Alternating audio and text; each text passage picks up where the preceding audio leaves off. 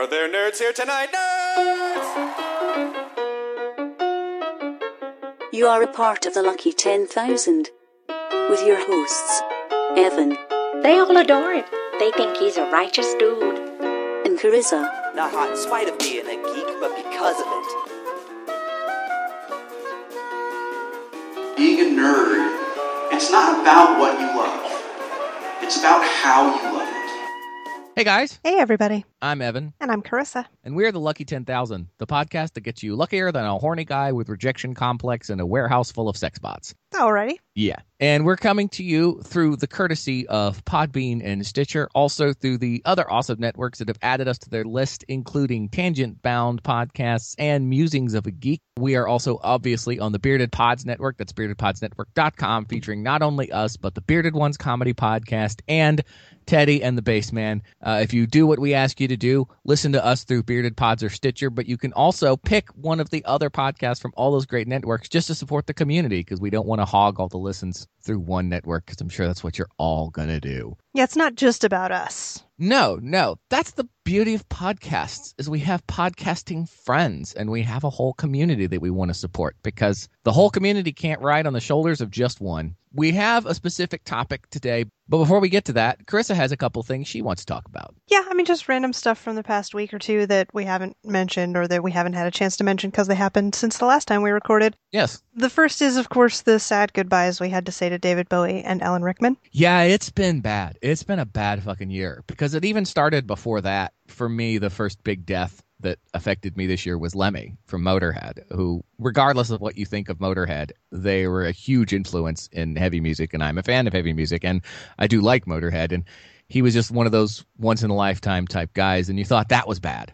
Right on the heels of that, David Bowie, which is just the influence that that man had on music in general. Like again, you don't have to even necessarily like his music. Even if you hated the Beatles, you can't ignore the fact that without the Beatles, we would not have rock and roll. No, absolutely. And I mean, that's that's the really hard part about losing someone with that much influence Yes. is that not that the influence that that person had previously is gone, but now we have lost the chance for future influence from that person, and that sort of genius doesn't come around again. Right. And what he did before he died was amazing in that literally days before he died, he released an album and it really wasn't widely known that he had cancer. Right. And this album was almost like, well, it was, it was a goodbye. And if you listen to that album before he died and then now listen to it now, it changes the context immeasurably because you knew that he knew while recording it that his time was very limited. Well, and BBC Radio 4 put out a recording that he had done a few years ago with them about the aging and mortality process. Mm-hmm.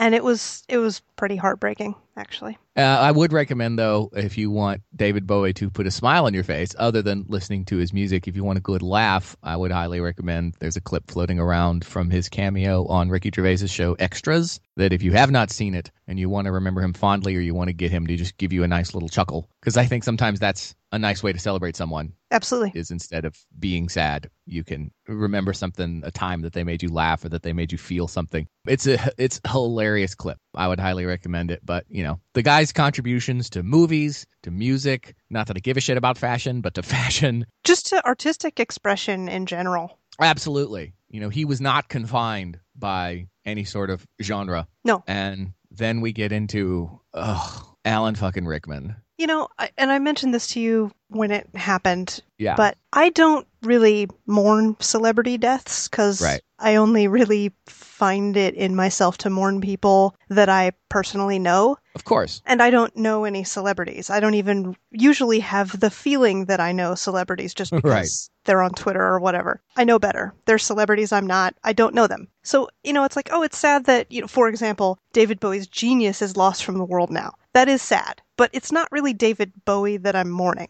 Right. because I didn't know him. Right. The only thing I can mourn is whatever influence he might have had had he not passed away last week. Yeah, it's the mourning of the fact that when a brilliant performer or artist dies, you know that that is the end of their work and their influence on your life. Right.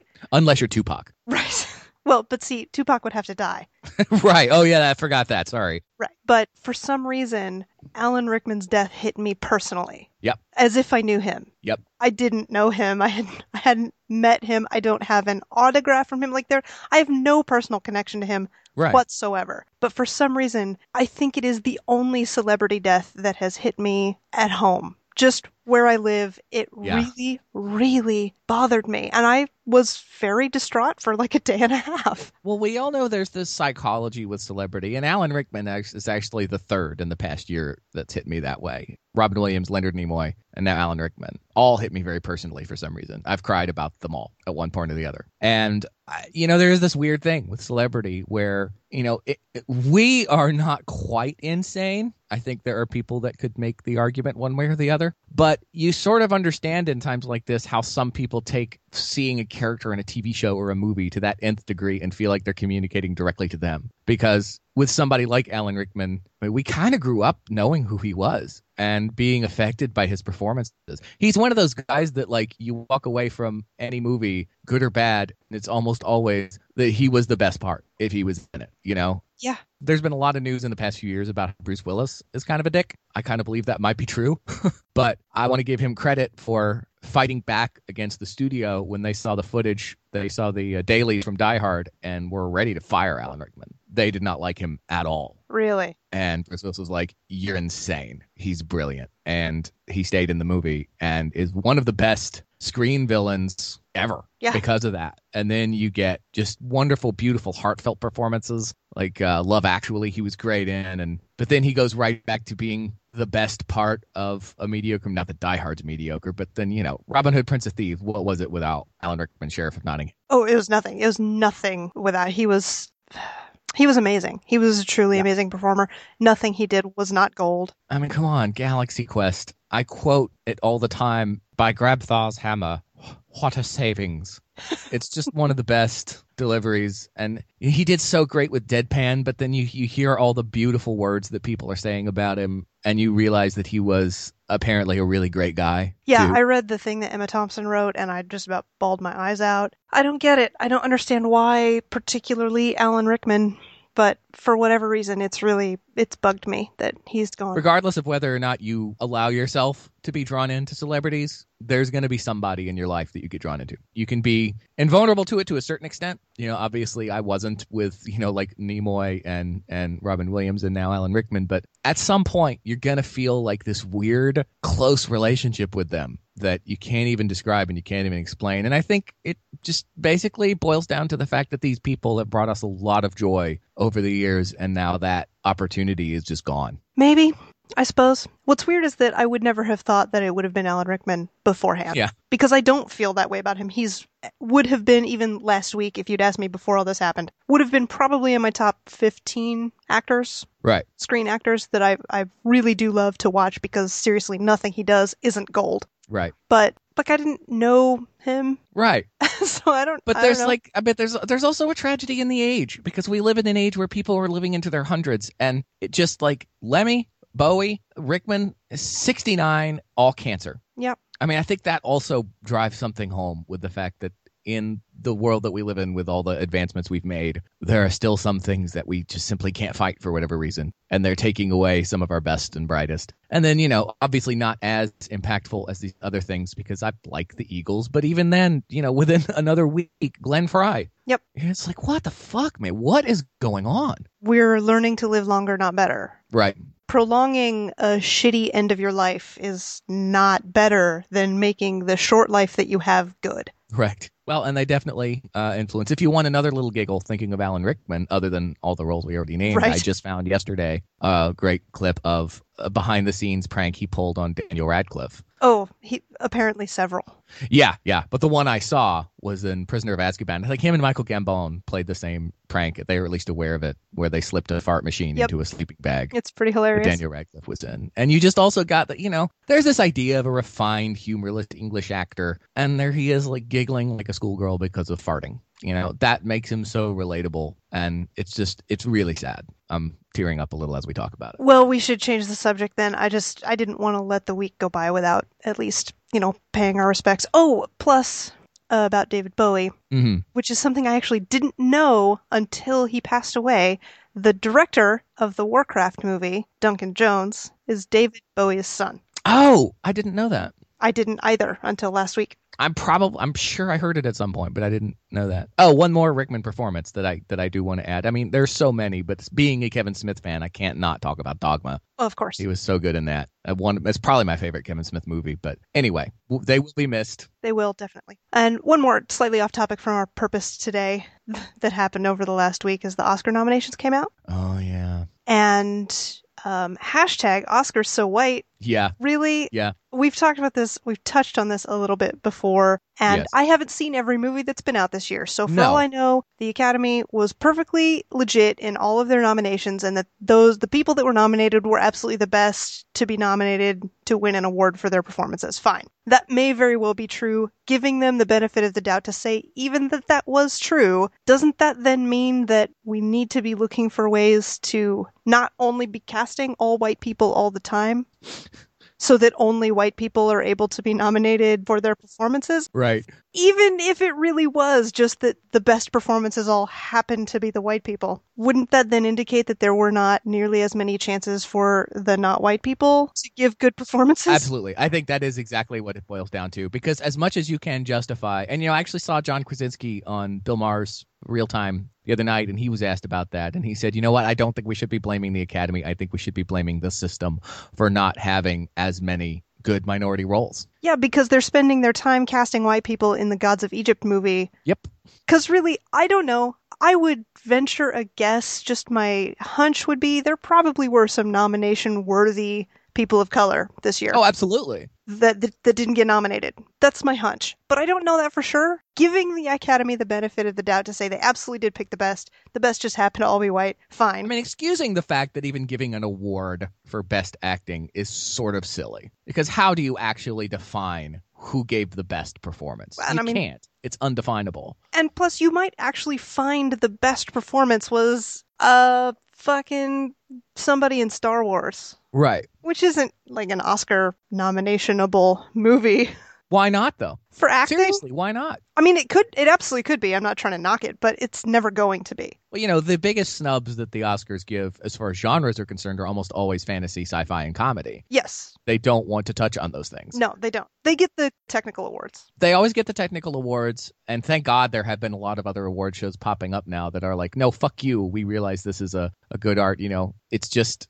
sort of a shame that still in this modern era, where again, Hollywood should be the most liberal place on the planet, that there is still this strange myopic view of what deserves to be acknowledged. I don't even watch the Oscars, and I am an actor, and it's not because it disgusts me or whatever. I just kind of find award shows, all of them, pretty dull. And especially now in the days of YouTube, if something really great happens, I'll just watch it the next day. Yeah, it is the, you know, if you are in that craft, if you are making your living as a professional actor, that is a thing that lends credence to your Oh, absolutely it does. abilities. So if you're there, I understand why, because it's already in place. That's the epitome of what you're going for. Oh, look, I don't watch the Oscars, but if I got an Oscar, you better believe I would be there.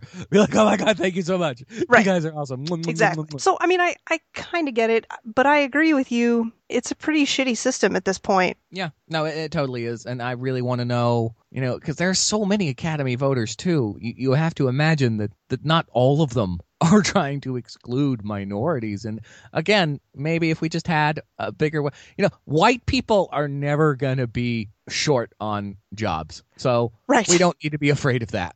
I mean, the only person who needs to win an Oscar at some point, and I think everyone agrees now, except apparently the Academy, is Leonardo DiCaprio. Probably, yeah, and I haven't seen The Revenant yet, but from everyone I've talked to that has, they say he's astounding. I mean, he's deserved the Oscar. Well, he's going to be that guy. He's going to be the Al Pacino who gets one 15 years from now for some shitty Oscar bait movie that he's really not even that good in, just because the Academy's like, oh, we really should have given him one by now. Yeah, they really should have. I mean, he's had me since What's Eating Gilbert Grape. So uh, at this point, I don't even give a shit what it is. Like, Yeah, I don't even care. Is he in a movie? Did he act in it? Give him an award. yeah. That's pretty much Did he have a walk on? Well, speaking of which, before we get into our main subject, did you see the Saturday Night Live skit about the White Oscars? no. Oh, it's one of the best sketches they've done in a while because it was really sharp and really satirical. Where basically, you know, white actors are getting awards for you know a literal walk on like one line part in black movies in the sketch.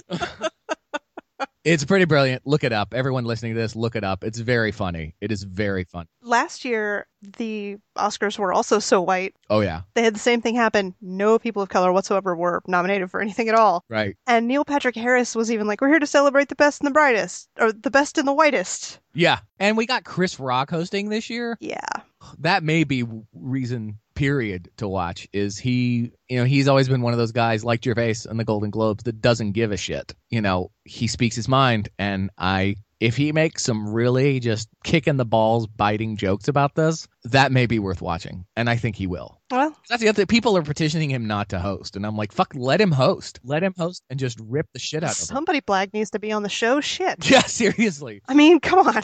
I mean I'm sure they've got plenty of ushers that could get some screen time Jesus, it's just pathetic. They really do, honestly. That is a thing that needs to change. Hollywood's neoconservatism just has to change. It irritates me. You know, when George Lucas is the person making the blackest movie over the past couple of years, you've got a problem. right. yeah, that's a really good point. Yeah. Okay, so enough bitching and crying about dead celebrities. Yes. Now we can get into some positive stuff. Absolutely. Well, it depends on how you look at it.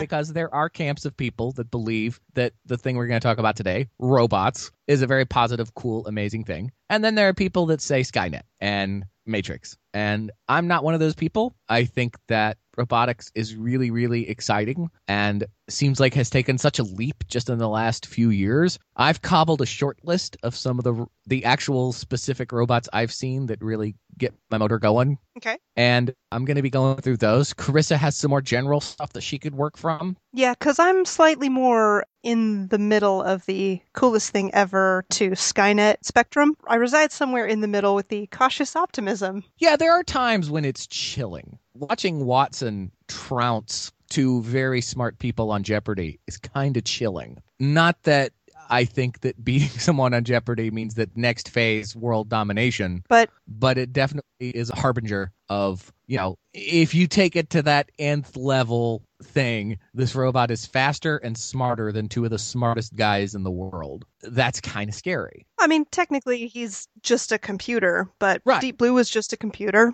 and Hal's just a computer. Hal's just a computer. So, do you want to start with the scary stuff?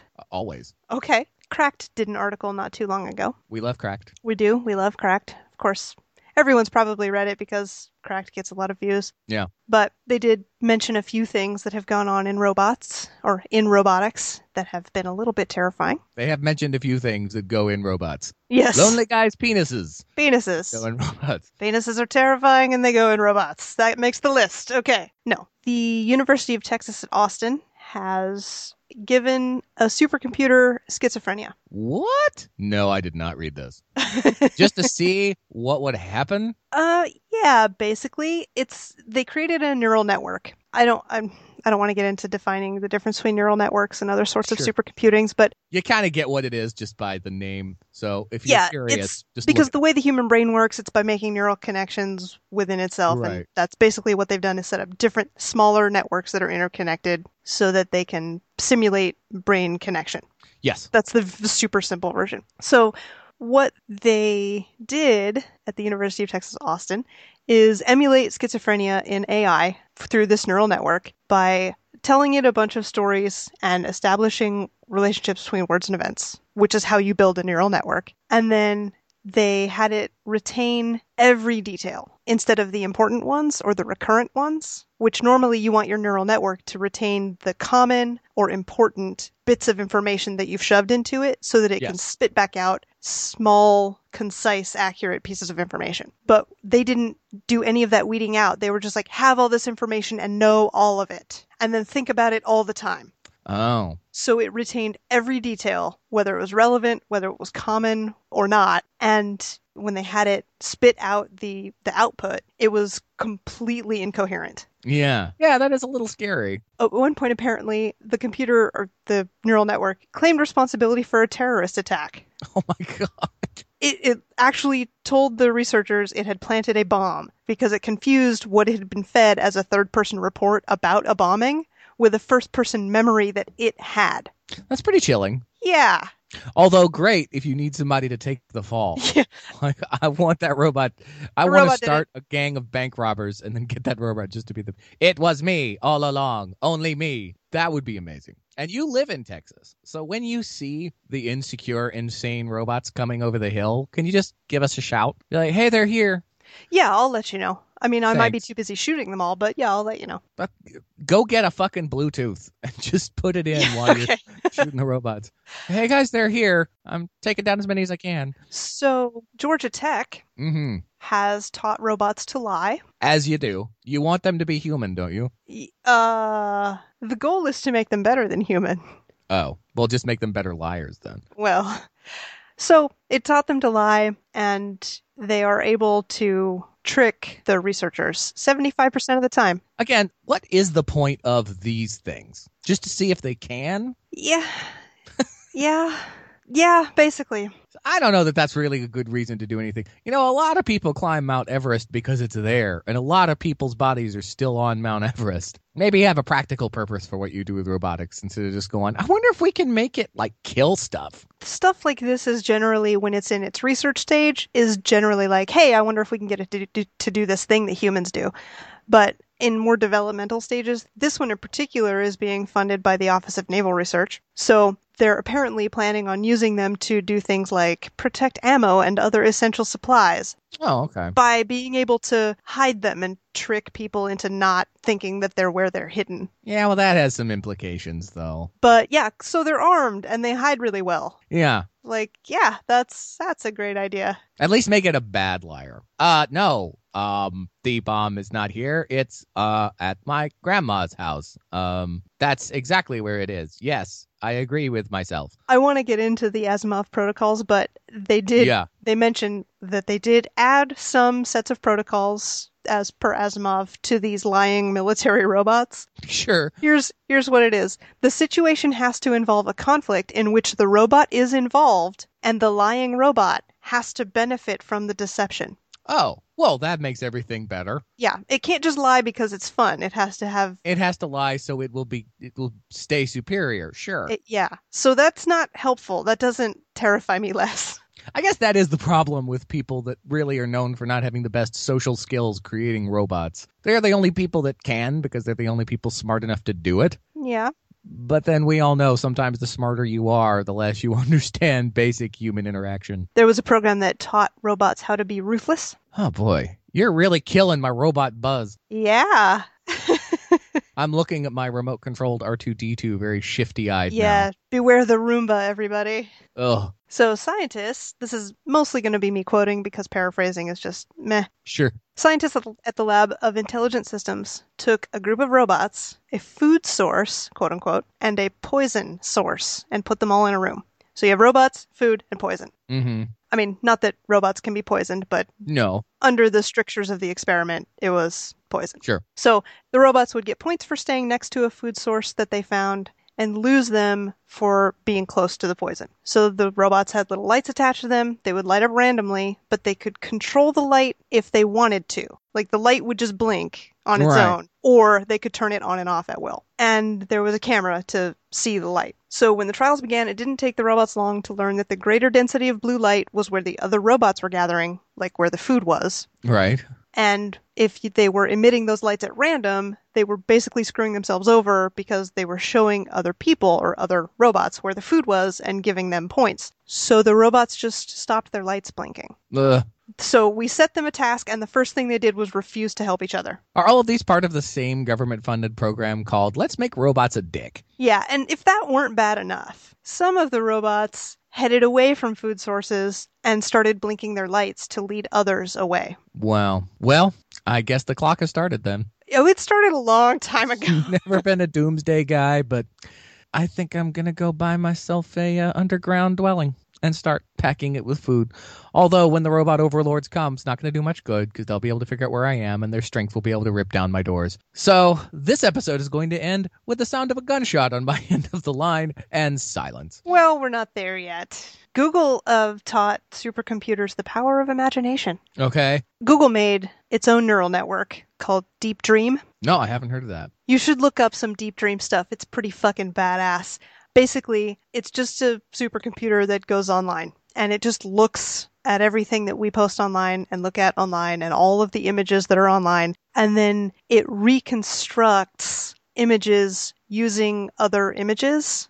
Oh. They are the trippiest things since Hunter S. Thompson. Like they're they are creepy and weird and it's it's like from a David Bowie nightmare. It's You know, very bizarre. coincidentally enough, I have been rewatching a lot of Star Trek TNG lately on Mhm. Netflix because I was just in that mood. And one of my favorite episodes, one of the ones I've probably seen the most, is when Data dreams. And um, we're get if we're getting closer to that, then everything else is fine. I'm okay with that because he has some pretty fucked one, fucked up ones too. But he has those dreams because he needs to save the crew. Yes, it's it's really weird. So anyway, everybody should look up Google's Deep Dream and check out the pictures that it's coming up with, and like do it when it's daylight, so you don't give yourself nightmares. Basically, what happens is that this supercomputer Deep Dream sets itself because it's it doesn't recognize a picture. It doesn't. It can't look at a picture and go, "That's a kitten." Right. that's a house, that's a car, that's a pyramid. It doesn't know what those things are because it doesn't have eyes. It's not intelligent as we would perceive intelligence. And so it reinterprets those pictures with concepts that it has already seen. So it'll see, like, I don't know, a flower, but it will en- envision, so to speak, each petal as like the ears of a cat. And so the middle of it will be one cat eye with a bunch of ears spread out around it Wow. or whatever. That's really interesting. it's very cool. And so it's imagining these visuals that we aren't seeing because that's not how you see things, right. but it does. That's really cool. Well, at least that's a step in a positive direction. So now we've got psychotic lying robots with nutty dreams that are coming to kill us. Yeah. Eventually, we'll, we'll get there, people. Don't don't get your panties in a wad.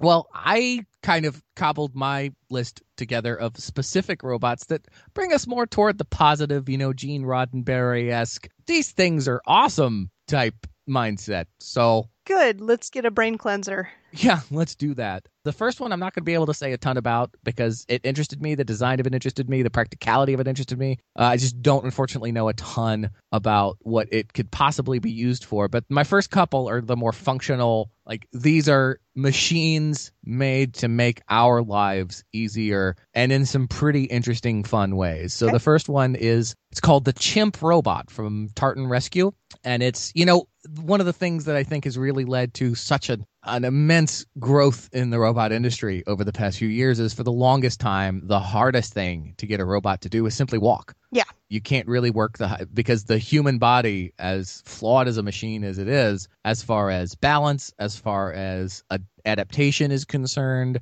we got it all over the robots. Um, so it's been really difficult for people to figure out how to get robots to just walk Yes. and not fall over. That's why you see a lot of robots like, you know, Johnny Five has treads instead of actual legs. Mhm. But the mobility that legs give something allow it to do so much more. And in the past few years, they've made leaps and bounds forward in figuring out a good balancing mechanic, making sure robots are not too top heavy because all that machinery that's actually running the AI and running the system obviously should probably go in the midsection or the top of the robot. But they've done such a great job lately in just balance. And this is a great example of that. Its feet are kind of kind of little bit tread, but really still feet. It can navigate terrain. It's it's the kind of robot you could see them sending into a building to save people after a tornado or something. But it also has a lot of practical uses. Its digits are very flexible. But I think it is all controlled, and I could be wrong about this. So please correct me if I am. But I do think it's still it's not necessarily a leap in AI because I do think it's still controlled by a person, a driver, quote unquote. But still, the the flexibility of it is really fascinating and interesting. Just the practicality of it is really interesting. So look that one up if you get a chance. It's really cool. But the next two things I think are really cool as far as you know, you think about robots in a capacity. Whenever you think about it, you always think about I want C-3PO in my house, you know, and we'll Well, get to those because I Not want. C3PO because Yeah, maybe not him specifically. Maybe R2 or BB-8 at least. But these, the MIT Cheetah and the LS3 Pack Mule, uh, this is where I think robotics. Another another thing that's brought it sort of a leap forward is that at some point the engineers behind these things stopped looking at people and started looking at nature Yes. because there's a lot of practical things that you can get from simply studying the way an animal moves. And both these machines are based on the movement of four legged beasts of burden, basically. I mean, a cheetah isn't necessarily a beast of burden, but it has some advantages as far as speed is concerned, obviously, dexterity.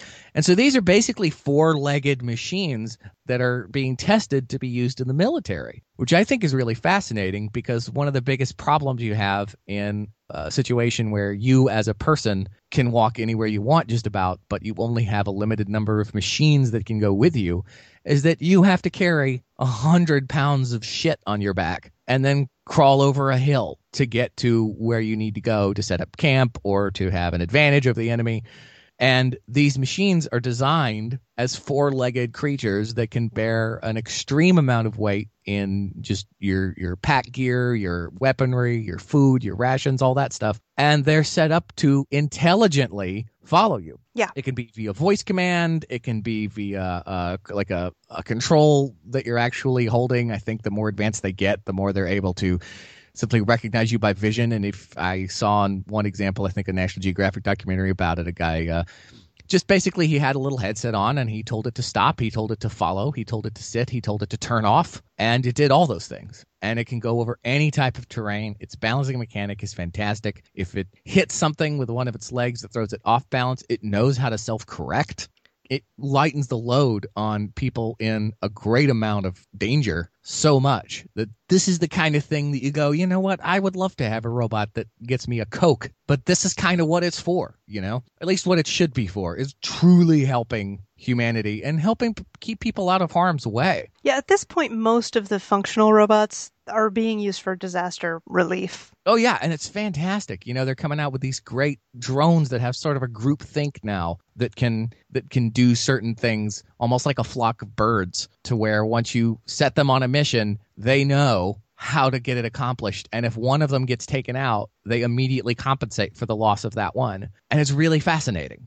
And a little bit scary. A little bit, but at the same time, hey, as long as you don't program them to be psychotic, then everything should be fine, I would hope. hmm Now, this next thing is kind of creepy, but again, I I love the idea of robots so much. This is kind of getting into the more less functional, more WALL-E. Let's all be lazy and fat, but I still support that.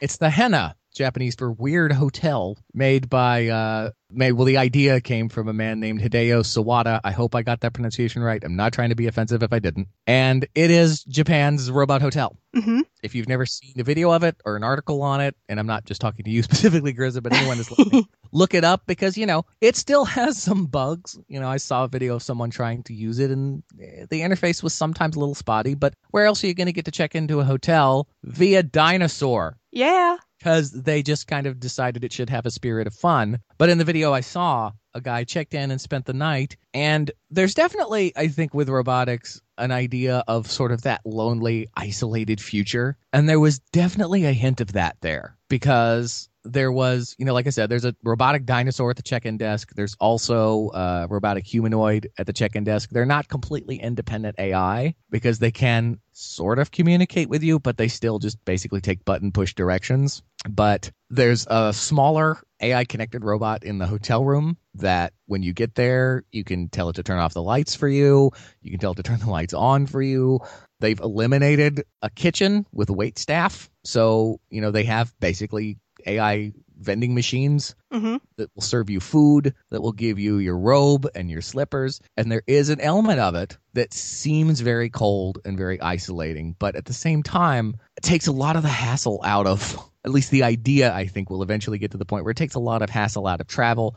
You know, sometimes if you're on a trip, you just don't want to deal with people. You just want to go to bed. And I'm not opposed to that. I don't think robots are going to ever replace people in general I like the idea of at least having a choice of going to a place where you're just like, I don't want to deal with a bellhop or a wait staff or maid service. And it's not completely eliminating the human element. It obviously has to have people there doing specific jobs, but at the same time, it just seemed like for the most part pretty streamlined, pretty awesome adventure really into future world. Yeah, uh, the Japanese are way ahead of most of us in terms of Oh, their daily robotics. Like we're looking for disaster relief and military applications, like how to make your Roomba hide your guns, Right. but they're creating uncanny valley neural network sort Absolutely. of computing robots who will sit down and nearly pass a Turing test. Right. They're creepy in how realistic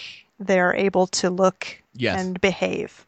and it's only getting more advanced and better with every year as technology does. Again, I don't think we're ever going to get to the point where we're replaced by robots. But even even with like you know the joke I made at the beginning of the show about the sex bots, I know I've heard a lot of people say, "Oh, we can't do that because it's going to take away human connection. It's going to take away human intimacy." And I don't think that's going to happen. A, it's going to be a long time before we ever get to the point with a fully functional sex bot where the normal person can even afford one. But B, I think me personally, I would much rather have a flesh and blood woman. But at the same time, I see a need where there's people who, I'm sorry, there are people that have neuroses, there are people that have physical issues, mental issues. There are simply people that live a very lonely, unfulfilled life and don't have a lot of ability to socialize, much less get physically intimate with someone. And whether you want to admit it or not, I think physical intimacy is very important for most people. And if you can at least get some semblance of that, I don't see a problem with it. like to me okay so this is a slight divergence but there's a purpose for me telling you this so you know how now with the female sexual revolution from several decades ago it's totally Mhm. cool that like every woman has a dildo Right. that's fine every that's like good you're you know empowered and whatever you masturbate whatever good for you you go girl but dudes who have a fleshlight are mocked Right. which a ridiculous It is Right. so much not at all different from a woman No, not at all. like it is so exactly the same i can't i can't even fathom why that would be Right. a problem at all but whatever so those things exist for both sexes Yes. for anyone who wants to have non interpersonal sexual exploits Sometimes you just need to get your rocks off. yeah, whatever. Good. Fine. I'm totally for that. There's now teledildonics where, say, either you and your partner are separated from one another, like on a business trip or whatever. Oh, right. She's got the dildo, you've got the fleshlight, but they're connected, like via the internet. Ooh, that's interesting. That's the thing that actually exists. Or there are some porn sites and or movies that come with their own that are specifically set up to respond to the porn that you're watching. Well, and I can even see something with like VR headsets now, Yeah. being able to plug, you know, wirelessly plug into your lover's VR headset on the other side of the country and be intimate at least somewhat Yeah. that way. So they're working on all of that to make it better. Because right now it's fairly rudimentary, but it's available, and Sure. that's a thing that we have. So the step up from that is to make them independent of your operation. So that Right. would be a sex a sex bot of Yeah. some kind. That's not different.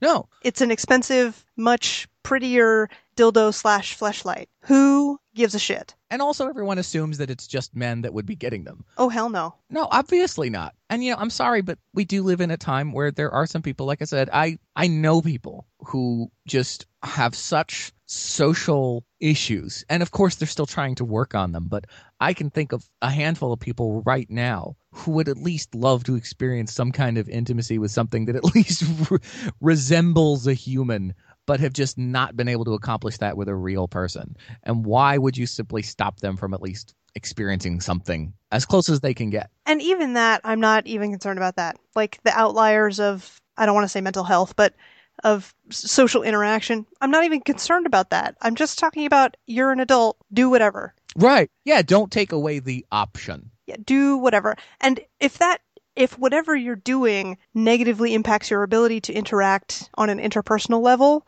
that's something that needs to be addressed outside of whatever you're doing. Right. But it doesn't mean that you can't have a dildo or fleshlight or a sex bot or whatever. Those things are fine. In a similar way, it reminds me, you know, you have already said that for a long time you were a dedicated WoW player. Yeah. Well, I know people whose marriages have fallen apart because one person was a WoW addict and they forewent all physical like not all physical but a lot of their their ability to relate and communicate because all they wanted to do was play this game Yeah. does that mean that we have to stop the manufacturers of the game No. no Those not are at all individual issues. Those are in individuals individual issues. Yeah and it's way dangerous to have alcohol still legal than to be worried about somebody playing world of warcraft or having a sex bot Right. So- I, I completely agree. So the fact that you know, like some people in Japan are coming up with Erica, who's this beautiful Turing test passable robot right who can talk to people, and they have a conversational robot, I think, on the ISS to be able to converse with the lone astronaut floating in space all by himself, right so that he doesn't go insane. uh, yeah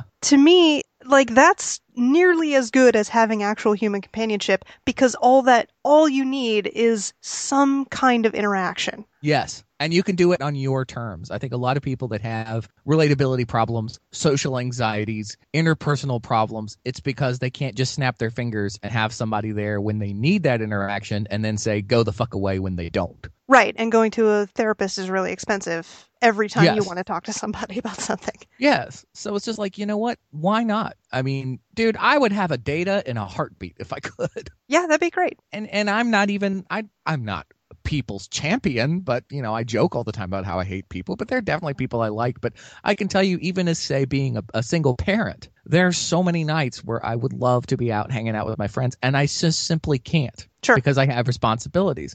If I could just say, you know what, I feel like talking to someone, and not on the phone, and not in a conversation that that you know I worry I'm wasting their time or that they really have something else to do. I just want to hang out. I just want to hang out. They have these telecommunication robots now that are basically like little mechanical snowmen. They're just like a ball on another ball on another ball Right. on rollers. And on top, there's a monitor. Snowden, Edward Snowden, just addressed a conference using one of them. Very cool. And it's basically just a mobile your face. It's just video chat, but it's on a moving semi body like. I would have one of those in a heartbeat. See, seriously, do you want to go to the bar tonight? I can't. I got my kid to watch. I would kind of like to hang out and be a part of the conversation. Yeah. Fucking bring your little wheelie robot along, and then you can be you can be there. Yes. You can be there. Yes. Like physically as a body that they can look at and your face is there. And I mean, you have to obviously you'd have to, a webcam or Sure. however sure, that was set up so that you could actually be paying attention. But you could be a physical body instead of like somebody call me up on your iphone and set the phone on the table. Right. no one's going to be paying attention to you. You're a phone on the table. No one will hear you. It'll be shitty. But you're this physical thing that wheels up next to the table and is sitting there with everybody else and you can participate in the conversation. That's an that's a personal thing that they're using currently for you know, conferences and seminars and all sorts of long distance telecommunication but you can just use that Yeah, you know, it's it's funny. Every year when I get my tax returns, I will kind of splurge on one thing, like not waste it all, but I'm like, I've got a little bit more expendable income than normal. I'll buy a new console that I've wanted for a while that's discounted. sure And last year I wanted to get a Jibo so badly because I saw a video, and that's basically what it is. It's sort of this really cute thing that goes on your table with a head that can spin around, and it communicates with you through AI. And then if you want to talk to someone on the phone, it'll pull up their webcam and you can talk to them. It basically is representing a much smaller version of their body. Uh, the problem was I learned through research that the video was kind of very aspirational, and that it really didn't do half of the things they said it did. okay But once something like that becomes a little bit more interactive, the way the video portrayed it to be, then yes, I would I would have one of those in a heartbeat. And it's kind of leading into the last couple of robots on my list that I'm the most excited about. And some of these have been out for a while. I mean, I, I've known about them for a while, but we never really talked about robotics before in detail. The first one that I think is representative of everything we just talked about and is sort of in its infancy, and I'm really excited to see where it goes from here, is Honda's Asimo. I'm sure everybody's seen it. If you haven't, look it up. It's that magical, sort of very futuristic thing that we might not have thought we'd see in our lifetimes. It's not suitable for everyone's use right now, mainly because it's ungodly expensive and it has a what I'm sure is a very expensive battery pack that only lasts for an hour once it's charged. Well, I think there's just the one of him, isn't there? I think there are more now. Okay. Well, that must be pretty recent then, because last I heard, Asimo was he was just himself. He was the prototype. Right. But the prototype, even if there is just one, I think it's amazingly exciting because he can do all those things that we pictured, you know, almost back to the Jetsons and their robot maid. I mean, he is basically the infancy of that. He can run. He can run, which he can bounce on one leg. He does facial recognition. He talks to you. He answers questions, all without anyone controlling him. He's totally independent.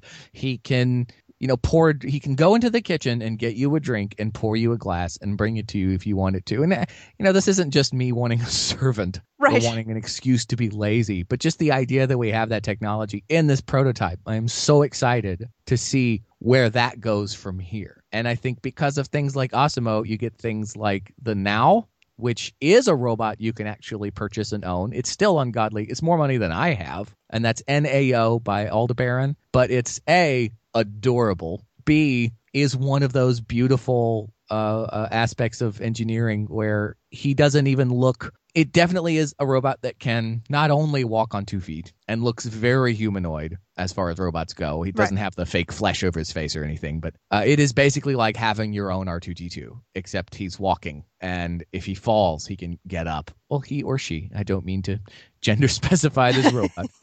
but it, it talks to you and answers questions. Once it's on, it sort of just has this life of its own where it will communicate with you. It will do things you ask it to do. There's a really cute video in the offices of the company that created the NAO. I guess every, it looks like everyone at this company has one on their desk, which is awesome because he's only about like two feet tall. Yeah. And this guy is trying to work and he's got a little trash can on his desk and the NAO gets bored and reaches into the trash can all of its own accord pulls out a sock and tosses it onto his keyboard because it wants him to give it some attention. And he's like not now i'm working. And it literally folded its arms and pouted. That's adorable. it is adorable. You got to look it up. That's NAO and that is a robot that you could have in your house that once you get the hang of it because i did see someone buy one on youtube and try and purchase it. And it took a little while for him to figure out how to get the programs really running at optimal levels. But that is like having just a little robot buddy. Just you know it's not really a servant robot. It's not going to be able to do a lot of things for you because it's small and not that particularly strong. You know it's not it's not hulk strong or anything but it is definitely that big step towards an actual robot you can have in your home that is just your little robot buddy. And i think that's amazing um, the last one on my list and the most exciting thing to me is kind of the bridge between the NAO and the Asimo is the Myon. That's M-Y-O-N from Neurobotics Research Lab, Neurobotics Research Lab. And the most interesting thing about this is for the longest time, people that delved into robotics, especially with AI, when AI is concerned, they sort of approached it as in a, we got to put all this information in and it's got to know things as soon as we turn it on and all this other stuff. And these guys approached it from the, from the aspect of, why don't we treat a robot and its AI as if it were a child? Yes. and let it learn as it grows. And this robot is fascinating. It's about four feet tall. And in the clip I saw, I think another National Ge- Geographic special on AI, two of these robots were communicating with each other, completely independent of human interaction, and telling each other to do things and learning about themselves as they spoke to each other. One would raise an arm and the other one would raise the opposite arm. And if it wasn't the right arm or the right motion, the robot that raised its arm first would actually shake its head. And the other robot would try again until it got it right. And again, very humanoid in form. You know, no, uh, again, no like fake flesh or anything, but very humanoid in form. They two legs. They can walk, tumble every once in a while, but I'm sure they know how to get up if they do because the NAO can. So what I saw was this beautiful example of robotics in like literal infancy, really, because these robots are created with the intelligence of a toddler that their AI can grow as they interact. You can actually teach them. And that to me is that big step forward to a point where you will have intelligent robots say in a nursing home, which they kind of are already experimenting with in a lot of places, just not this kind of intelligence that can, like we said before, help lonely people, give them a companion. You have a person, a thing in your house that can get you things if you need it, that can help you do things physically you just simply can't do anymore. And you know, for me personally, just a, I want a robot buddy. I just want a robot buddy. Well, the thing about like Myon in particular, and the NAO and to a slightly lesser extent Asimo, and future robots that are being developed, I'm sure, is the style of learning that they use. it's really cool until they learn that they should kill all the humans or whatever. Yeah, but they won't kill me because I'm because it's my robot buddy. The point of that is if you learn, if you have self teaching computers, Sure. That artificial intelligence soon becomes sapient of its own accord. Sure. And then it kind of doesn't matter what you've programmed. I, I totally get that. And for some reason, maybe ignorance, naivete, I don't know, because I don't even really consider myself an optimistic person in general. I'm not afraid of the I think I think we've been programmed through movies and television and everything and dystopian futures to just expect progress to end up being a disaster. And I think robots are a very easy symbol of that. Oh, absolutely. You're absolutely right. But for me, every time I see something like that, I'll go, ooh.